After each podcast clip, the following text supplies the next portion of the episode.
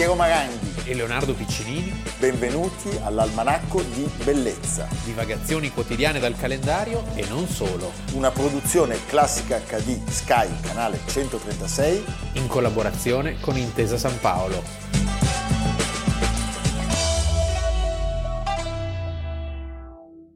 Io mi sedevo la sera ad aspettare. Ad aspettarmi? Sì, ad aspettarti. Ed era il cielo che veniva con te. Il cielo giù, come un fazzoletto nel mio cuore, nella mia vita.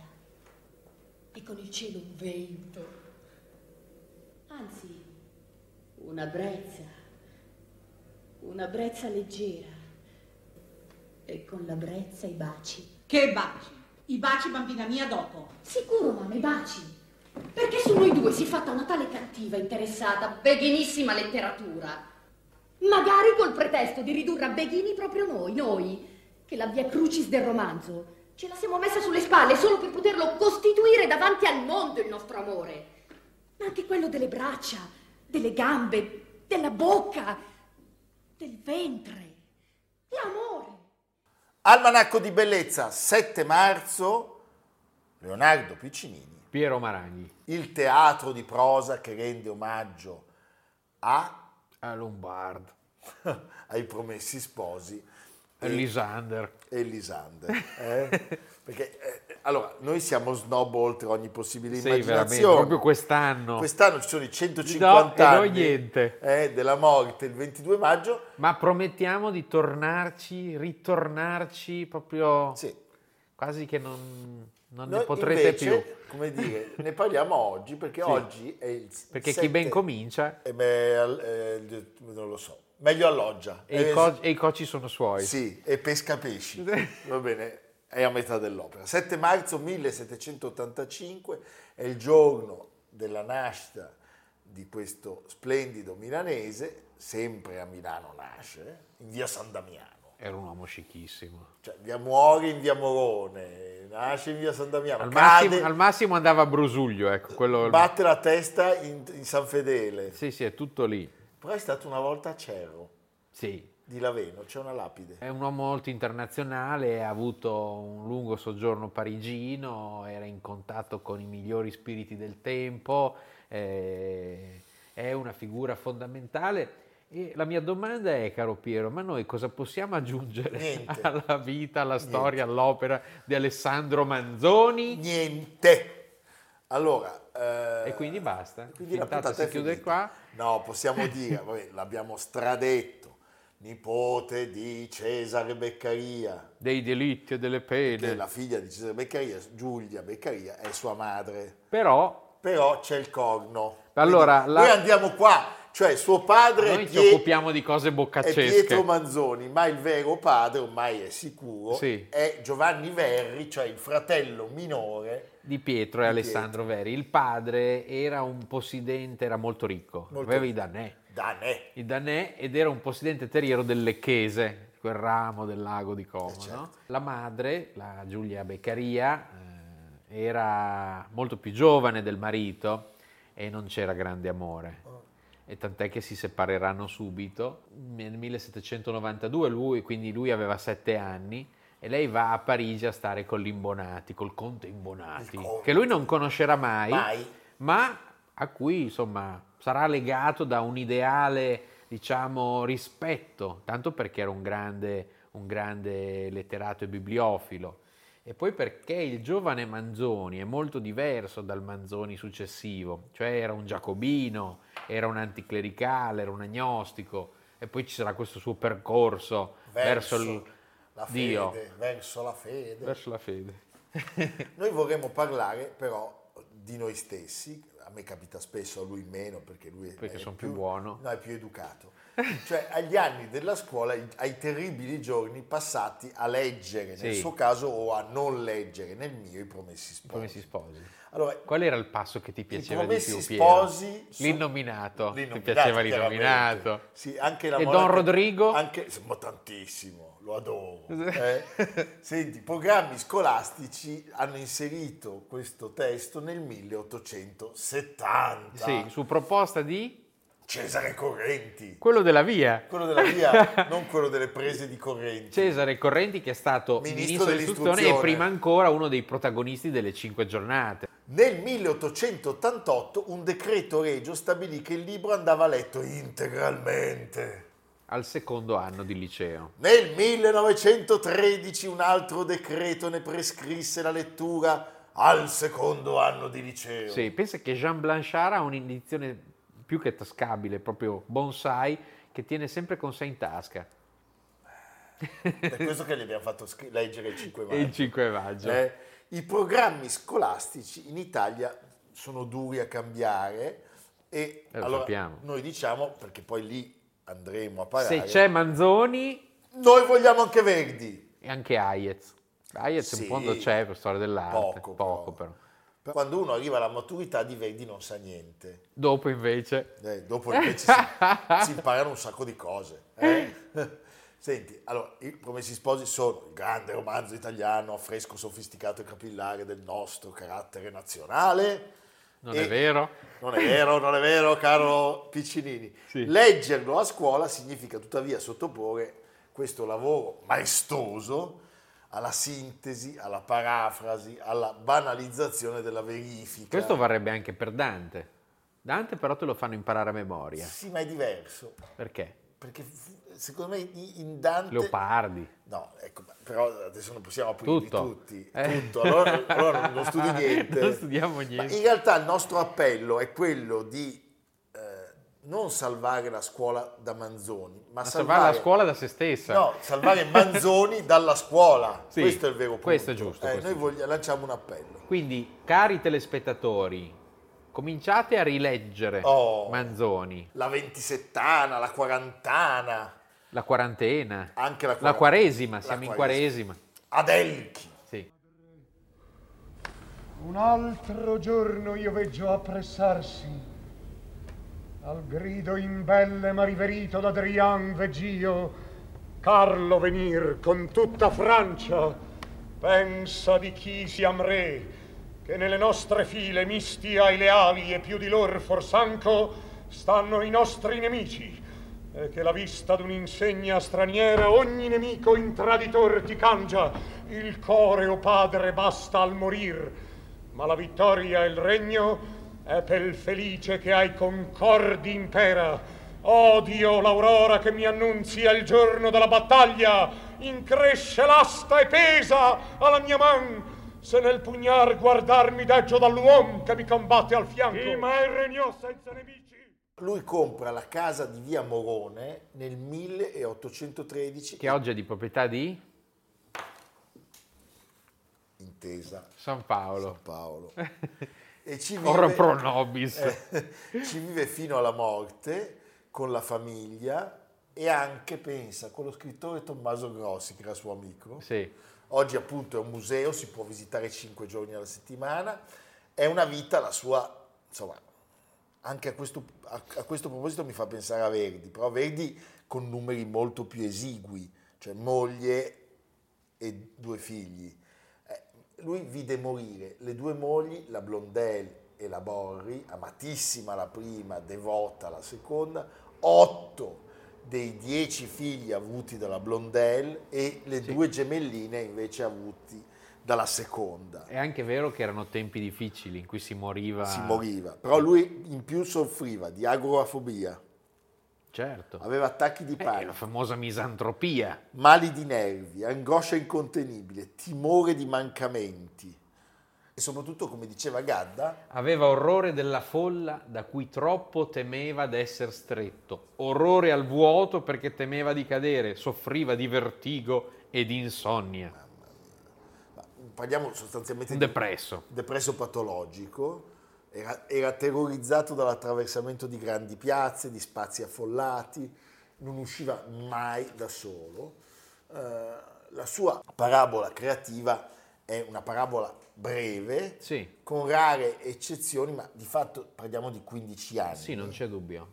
Allora, nel milleottocentoventi il Conte di Carmagnola.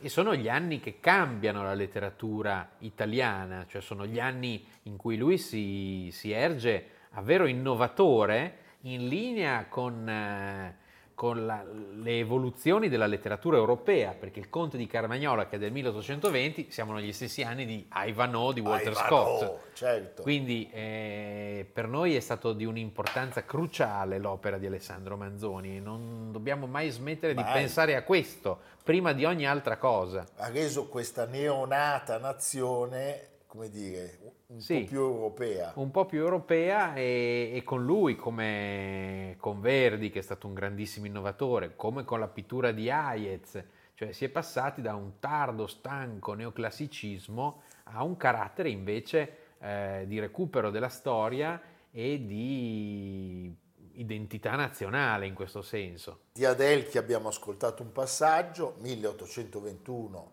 cinque maggio, eh, e poi nel settembre del milleottocentoventitré lui porta a termine Fermo e Lucia. E Lucia è la pr- che è la prima versione dei, dei Promessi Sposi, è divisa a blocchi, è, è meno scorrevole. Sì, sì. Quindi leggete quella dopo, che è più bella. Quella dopo o quella dopo dopo? Dopo dopo. dopo, dopo, dopo. Lui parlava in francese, in dialetto milanese, ma il suo desiderio, lo sappiamo, era quello di scrivere Elisander. in italiano. Sì. Eh? E quindi che cosa si fa? A un certo punto, in un paese diviso come il nostro, ci si fanno delle domande, perché dice, cioè, quando le parla lui stesso, dice, è un composto indigesto di frasi un po' lombarde, un po' toscane, un po' francesi, un po' latine. E quindi si rende conto lui stesso che, non appartenendo a nessuna eh, vera categoria, è un po' un ibrido. Allora, ed è il motivo per cui lui è continuamente insoddisfatto e deve tornare più volte sul manoscritto. La prima versione dei Promessi Sposi, così si chiamano, esce nel ventisette, appunto la ventisettana, e i personaggi assumono i nomi che oggi conosciamo. Fermo, Fermo diventa Renzo, Valeriano diventa Don, Don Ferrante, Ferrante, il Conte del Sagrato diventa l'Innominato, che è il personaggio preferito di Piero, perché Piero adora i cattivi. Sì, invece a lui piacciono i buoni. A me piace Padre Cristoforo. No, a lui no, piace, no, posso dire. A me piace. Adesso faccio un po' di delazione, a lui piace Don Abbondio. Don Abbondio. Senti, cosa bisogna fare? Bisogna incominciare a calarsi veramente nella lingua fiorentina. Caliamoci. Perché lui aveva imparato il toscano sui libri e sul dizionario, ma non basta. Deve risciacquare. E quindi si scende a, a Firenze, risciacquare, a, ris- a risciacquare i panni d'arno. Sì. Allora, lo fa con due amici fiorentini. Il Cioni è, e il Nicolini. Il Cioni e Giovanni Battista Nicolini. E lui disse, ho settantuno lenzuola da risciacquare, e un'acqua come Arno e lavandaie come Cioni e Nicolini. Fuori di qui non le trovo in nessun luogo. Che simpatico. Bello. Questo è molto bello. Nel ventotto la ventisettana viene subito tradotta in inglese, francese e tedesco. Ma l'edizione che oggi leggiamo è la quarantana. Ho trovato la quarantana. quarantana. ta ta ta ta ta ta, che viene pubblicata a fascicoli tra il milleottocentoquaranta e il quarantadue. E il quarantadue. E viene aggiunto anche la storia della colonna infame di Gian Giacomo Mora, quello della via, che era stato sottratto, che è appunto dove c'era la cosa la... perché era stato tagliato da Fermo e Lucia. Certo. Allora, abbiamo parlato di Manzoni, abbiamo ancora un contributo prima di parlare di Manzoni e di Verdi.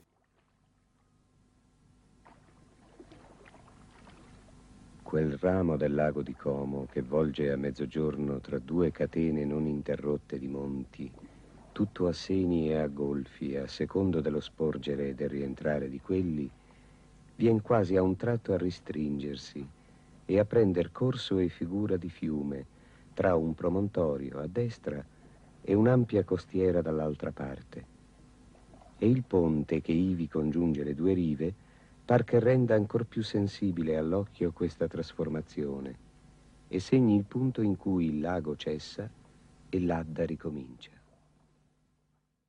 Allora, chiudiamo su Giuseppe Verdi. Come che amava tantissimo Manzoni. Fan forsennato di Manzoni. E, ed era fin da giovane, nel milleottocentonovanta, Verdi, che aveva già una certa età, Eh, rivelò circa sessanta anni fa, prima che io venissi a Milano, ho musicato qualche coro delle tragedie di Manzoni e il cinque maggio che non vedranno mai la luce.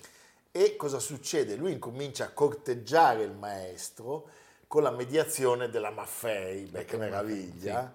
Sì. E c'è da dire che è molto bello in queste vite, in questi personaggi, la presenza delle figure femminili, femminili. di grande ehm, indipendenza, a partire dalla madre, cioè Giulia Beccaria, questa donna che eh, sposa il vecchio Manzoni e poi decide di andare con gli Imbonati a vivere a Parigi, sì. Cioè per l'epoca era una cosa abbastanza strana. Applausi. E così come la Clara Maffei, abbiamo raccontato più volte della Cristina Trivulzio, insomma è un periodo in cui Milano ha veramente delle figure di notevole indipendenza e di anticonformismo. anticonformismo. Quindi direi che questo è un appello a non essere conformisti. No, e soprattutto alle signore milanesi di oggi. Concedetevi. No, non concedetevi, scappate e, e fate sì che la città si popoli di persone Aiutateci. più coraggiose e più anticonformiste. Va bene. Comunque, stavamo parlando di Verdi. Verdi gli mandava gli augurini, dei regalini, un salame, pasticcini, dell'Abrusco. Ah beh, c'è cioè delle sue terre. E Manzoni un giorno gli fece recapitare, pensate, un suo ritratto con dedica. A Giuseppe Verdi, gloria d'Italia, un decrepito scrittore. Pensate la gioia di la Verdi. La bellezza. Eh, finalmente una sola volta si, si incontrano, il trenta giugno del milleottocentosessantotto, una sola è volta. È curiosa questa cosa, perché non è che fossero così lontani. Poi Verdi era sempre qua a Milano. Certo. L'altro era sempre lì, era a due passi dalla Scala, tra l'altro. Il sei gennaio... Non è che si può dire che fossero no, a nord. Infatti. Beh, ma l'altro andava a Parigi, andava a Genova. Sì. Il sei gennaio del milleottocentosettantatré Manzoni cade, battendo la testa, su un gradino del sagrato della chiesa di San Fedele. Morirà il ventidue maggio del milleottocentosettantatré, per i postumi, anche per i postumi di quella caduta. Sappiamo benissimo che un anno dopo, nella chiesa di San Marco, Giuseppe Verdi con i guanti bianchi dirige la messa da Requiem che, che viene dedicata a Manzoni e anche a Rossini. Beh, che felicità! Noi abbiamo deciso di farvi vedere un raro filmato in cui la prova della messa da Requiem vede questo grandissimo maestro, che è stato anche un amico, Claudio Abbado, provare e dirigere appunto nella chiesa di San Marco con dei solisti. L'ultimo accordo, eh, le ultime tre, le ultime tre.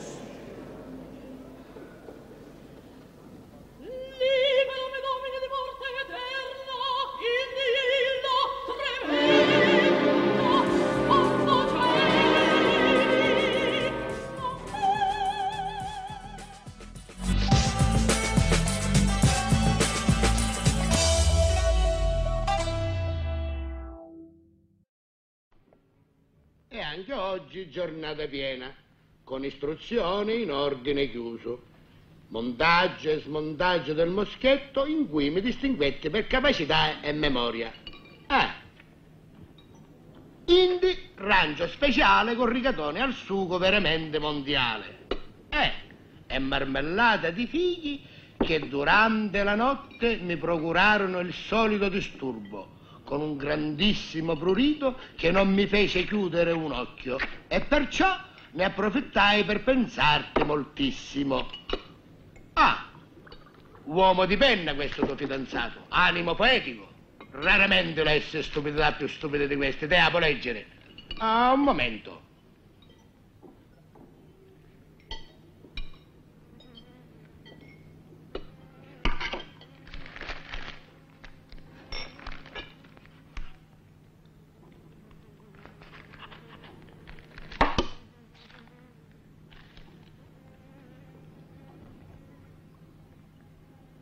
Baci appassionati sulla bocca. Sante cretina, scriverai a questo scostumato che certe sconcezze le scrivesse a sua sorella. E se mi viene a mano un altro simile sotterfugio, le sue prossime lettere finiranno direttamente a me.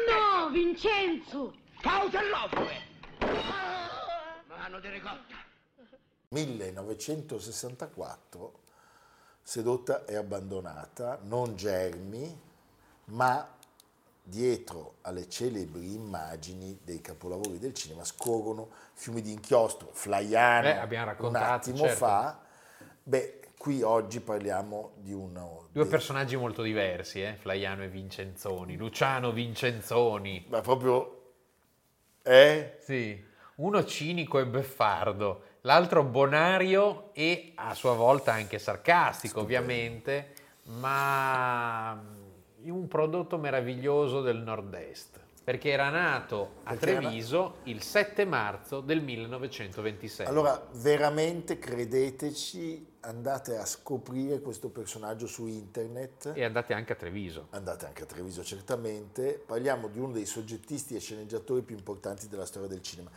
Chiunque di voi volesse scoprire, entrare in quel mondo, noi ne faremo vedere un piccolo estratto, digiti Vincenzoni De Laurentiis, sì. perché quel racconto in cui eh, lui spiega che c'ha sì. fame, avevo mille lire, dovevo decidere se mangiare due uova, una mozzarella in latteria o andare alla vasca navale dove c'erano i nuovi stabilimenti di De Laurentiis. Presi il coraggio a due mani, no, sì, è una sì, cosa sì. meravigliosa, meravigliosa. Ma guardatelo, guardatelo, è un film, sì. è un film. Allora, lui è stato il protagonista, un protagonista assoluto della stagione cinematografica più felice del nostro cinema, ha firmato opere di grandissimo successo e collaborato con tantissimi registi, produttori immortali. Eh, abbiamo parlato di Pietro Germi, il rapporto con Pietro Germi è stato un rapporto eh, fecondo. fecondo, pieno di strappi. E facondo anche. Sì. Perché lui, allora raccontiamo la sua storia, che è già un film. Lui aveva passato la, la sua giovinezza nella provincia veneta, eh, dove aveva raccolto... Aveva accumulato quelle storie tipiche, tipiche, tipiche della provincia, anch'io ne avrei da raccontare. Tragicomiche, sì. Pensate a Signore e Signori, quel capolavoro di Pietro Germi, che è proprio una produzione di Vincenzoni. E in effetti quando andate a Treviso, sotto la, la loggia del palazzo, dei palazzi comun, del comune, dove c'è tra l'altro un bar che si chiama Signore e Signori, dedicato in omaggio al film. Sì, tu sai che il film fece imbufalire tutti eh beh, gli immagino, abitanti perché metteva alla berlina i, po- i poveri eh? i poveri trevigiani. Avrà fatto un massacro, mi ha sbalato il motore, cinquanta chilometri a tavoetta, ma cosa fa? E me lascia qua solo. Professore! È questione debito de morte, devo prendere la mia borsa, lei vada pure, proseguo da solo. Lo credo bene.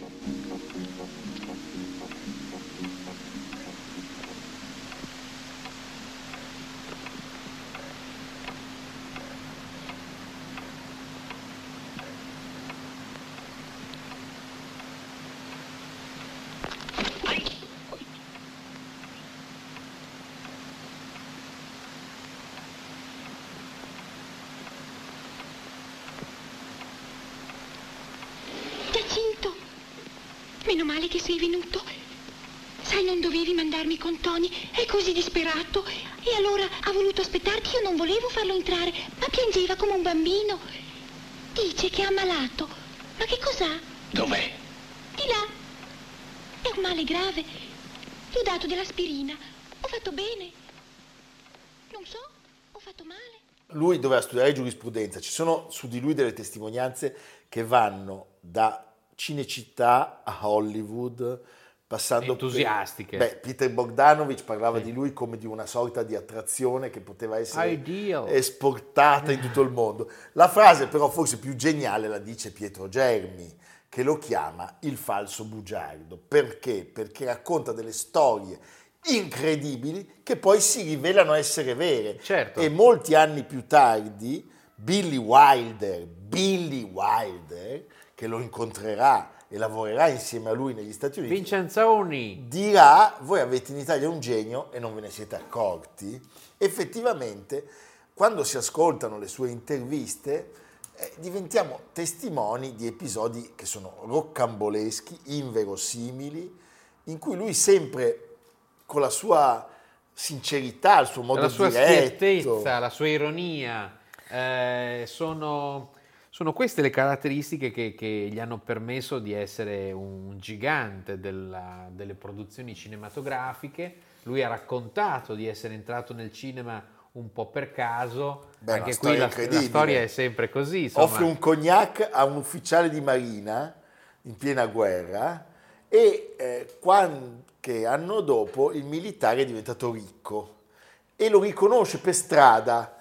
Parlando del più e del meno, questo ufficiale scopre che Vincenzoni è molto appassionato di cinema e sognerebbe di poter lavorare in quel mondo. E l'imprenditore è interessato ad avvicinarsi a questo business e quindi esce un film, millenovecentocinquantuno, Incantesimo tragico, tragico. Un disastro. Sì. Eh? Eh, la regia di Mario Sequi. Pensa che Vincenzoni, che veniva spedito in quel caso a Roma a fare il produttore, non certo. era certo il suo, il suo lavoro, eh, avrebbe definito il film un film bruttissimo. Però gli piace Roma. Gli piace da pazzi. Beh, Roma. Perché un osservatore come lui non poteva che rimanere incantato dal materiale umano che aveva a disposizione a Roma.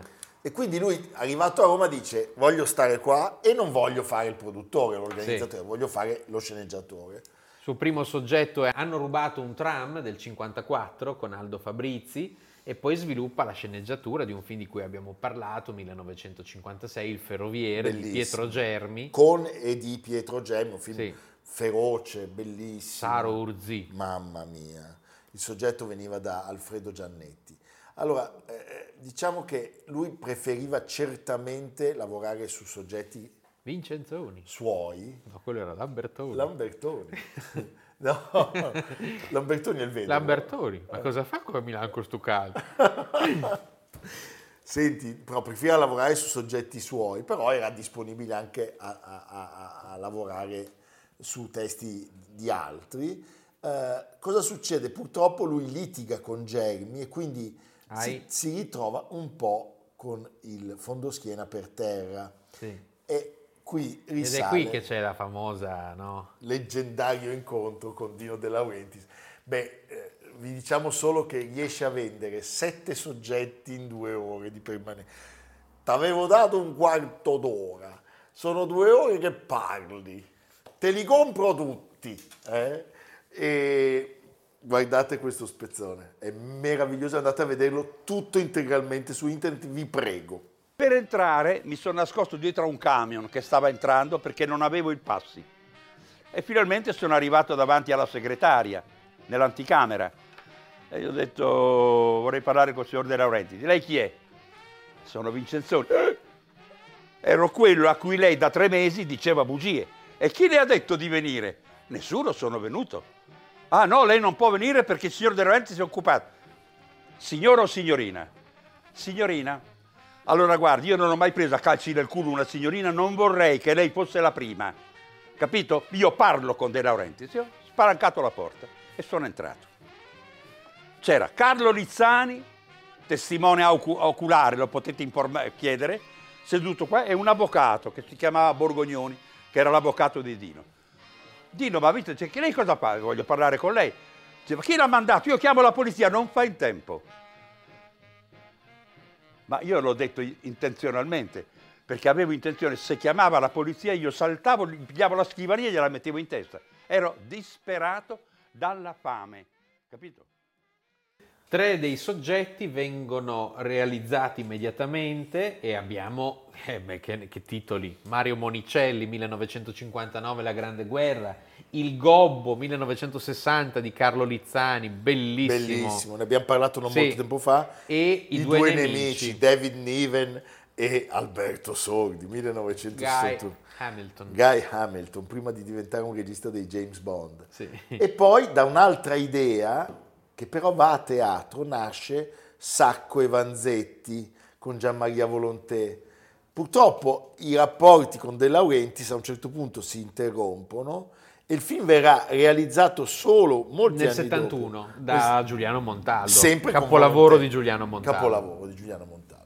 Vincenzoni però, rompendo con De Laurentiis, fa la pace con Germi, che aveva interrotto i rapporti con Giannetti, e quindi lavorano per la erre pi a e producono Sedotta e Abbandonata, da cui siamo partiti, con l'aiuto di Franco Cristaldi, e poi con il supporto di Robert Aggiag esce Signore e Signori. Nuovo screzio con Germi, ma lui ormai è Ormai affermato. È Vincenzoni. E quindi chi arriva? Ah, bah, bah, bah. Sergio Leone. Sì. Pensate, il titolo del film è La collina degli stivali. Direte voi, ma non l'abbiamo mai visto un film così di Sergio Leone? No, è Vincenzoni che gli dice cambiamo il titolo. Pensa che, che idea fantastica. Eh, per qualche dollaro in più. Sì. millenovecentosessantacinque. Faranno anche Il buono, il brutto, il cattivo e Giù la testa del settantuno. E la fama internazionale e la ricchezza. Vincenzoni scriverà però pochissimi film western. Bravo, perché trovava va. ridicola questa cosa, cioè diceva ma perché noi italiani dobbiamo fare sta roba che... aveva ragione eh, aveva ragione però aveva, insomma, aveva ragione ma aveva però fatto aveva tre fatto capolavori dei, sì, sì, sì. E a questo punto si va a Hollywood. Pensate, i vicini di casa erano Candice Bergen. Ma te li immagini? Eh, te li immagini? E Peter Sellers. Con Peter Sellers. Che dicevano, vieni a bere un cocktail. Vincenzoni. Diventa soprattutto amico dell'attore meraviglioso William, William Holden, Holden e, di... e di Billy Wilder. Di Billy Wilder. E finalmente con Wilder collabora al film Che cosa è successo tra mio padre e tua madre, millenovecentosettantadue, e appunto lui avrebbe detto quella frase che abbiamo citato all'inizio, cioè in Italia avete un genius. Genio. Genius!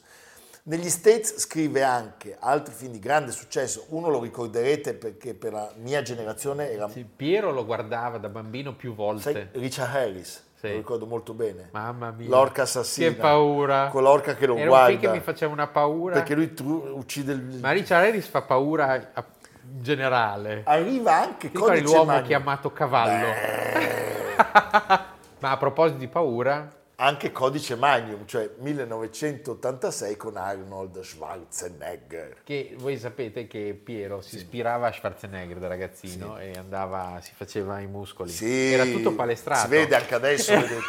Palestrato. Senti, lui vince solo due nastri d'argento per Sedotta e Abbandonata e Signore e Signori, e il premio Flaiano alla carriera, e poi diventa anche il membro del Writers Guild of America. Senti, e si spegne? E si spegne a Roma il ventidue settembre del duemilatredici, quindi a settembre saranno dieci anni, ma noi ovviamente. Certo. Ecco, dobbiamo dire una cosa, che di Vincenzoni non si parla mai. Invece parliamone molto perché è un E invece genio. È un personaggio straordinario, simpaticissimo, centrale nella storia del cinema e simpaticissimo. Gabriele D'Annunzio diceva che bisognerebbe fare della propria vita un'opera d'arte. Beh, Vincenzoni ne ha fatto senza dubbio una sceneggiatura. Prego la regia. Disperato un'altra volta nella miseria, se non che hanno bussato alla porta. È entrato quasi rotolando Sergio Leone. A propormi, aveva paura di fare il secondo film dopo il successo di Per un pugno di dollari, a propormi di fare il prossimo film aveva un trattamento che si chiamava La collina degli stivali, mi pagavano bene, mi davano anche una percentuale sugli utili e io mi divertii e in nove giorni scrissi Per qualche dollaro in più, cambiando anche il titolo, dandogli il titolo Per qualche dollaro in più, no la collina stivali, hai fatto per un pugno di dollari, famo per qualche dollaro in più. E furono molti milioni di dollari in più per il film. Almanacco di Bellezza, a cura di Piero Maranghi e Leonardo Piccinini. Con Lucia Simioni, Samantha Chiodini, Silvia Corbetta, Jacopo Ghilardotti, Paolo Faroni, Stefano Puppini. Realizzato da Amerigo Daveri, Domenico Catano, Luigi Consolandi, Simone Manganello, Valentino Puppini. Una produzione Classica acca di, Sky Canale centotrentasei, in collaborazione con Intesa Sanpaolo.